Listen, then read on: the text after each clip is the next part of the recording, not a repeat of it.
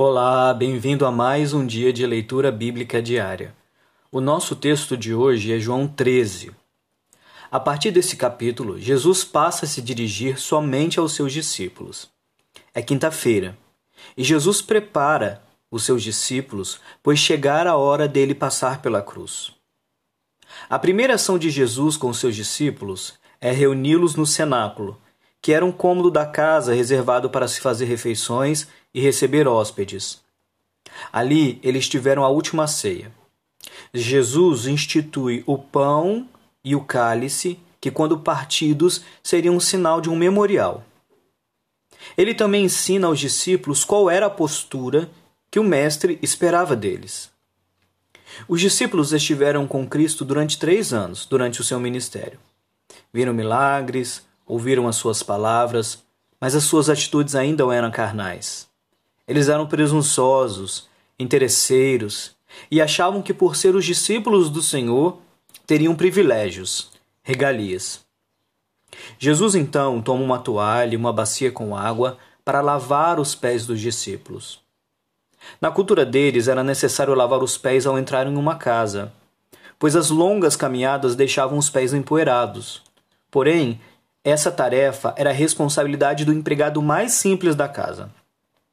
Além disso, naquela cultura, tocar os pés de outra pessoa era considerado algo humilhante. Jesus, ao lavar-lhe os pés, não tem apenas a intenção de tirar a sujeira física deles, mas a intenção de ensiná-los que no reino de Deus o maior não é aquele que tem mais servos, mas aquele que serve mais pessoas. O ato causa estranheza, pois no entendimento dele, Jesus era Senhor e se ele era senhor, não poderia se colocar no lugar de servo.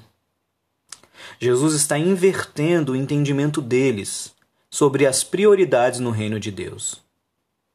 Depois disso, Jesus revela que um deles iria traí-lo e mostra explicitamente quem é o traidor: Judas Iscariotes. Depois dessa revelação, ele sai para entregar Jesus aos líderes religiosos.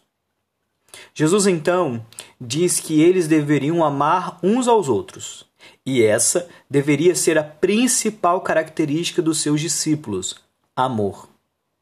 Não rituais religiosos, nem conhecimentos, nem cargos, nem discursos, mas amor. Pedro, ao perceber que Jesus se despedia, se adianta e diz que não iria abandoná-lo e daria a vida por ele.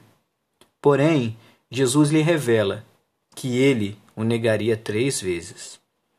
Aqui quem falou foi o pastor Marcelo Alves. Um grande abraço, Deus te abençoe.